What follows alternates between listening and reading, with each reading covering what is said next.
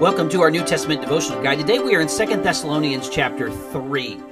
When we think about the letters to the church at Thessalonica, it they emphasize the return of Christ. Now, the return of Christ should motivate our Christian life as believers, but there were some in the church at Thessalonica who were abusing the truth of Christ's return and even coming to the place where they quit their jobs, they quit working. So, Paul is going to deal with that in this chapter. In the first five verses, we find an emphasis on prayer and encouragement. First off, Paul calls the brothers to pray for them, and he prays for three things to happen for the word of the Lord to run swiftly, for the word of the Lord to be honored or glorified, and then thirdly, to be delivered from unreasonable and wicked men.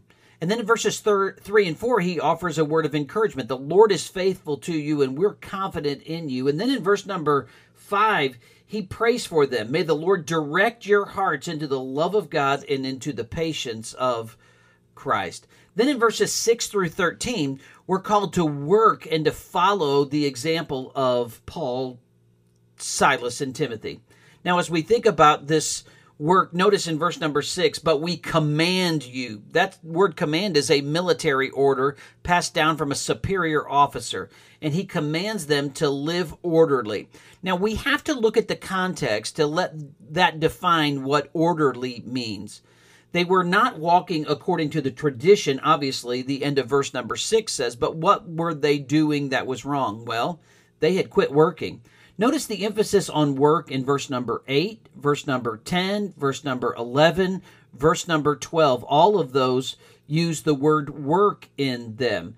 And they had quit working. So Paul is is giving this picture, look, you need to keep working. Their thought was if the Lord is coming back, we're just going to quit our jobs and wait for Jesus to come.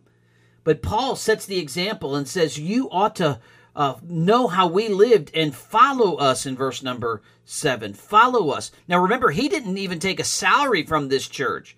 And he says, look, the truth is this, laid out very clear in verse number 10. If anyone will not work, neither shall he eat. Then Paul gave instruction in verses 11 through 13. Work and don't be just busybodies. Now, when we think about this busybody type of person, these, those are the ones that are meddling and fooling around. Instead, he says, brothers, you are to be doing good and not grow weary in doing it in verse number 13. And as we follow him, he says in verse 14, if anyone does not obey the word in this epistle, if they don't obey, then don't keep company with them. The church should discipline or they should shy away from them, but remember that they are brothers. Then Paul concludes with a prayer.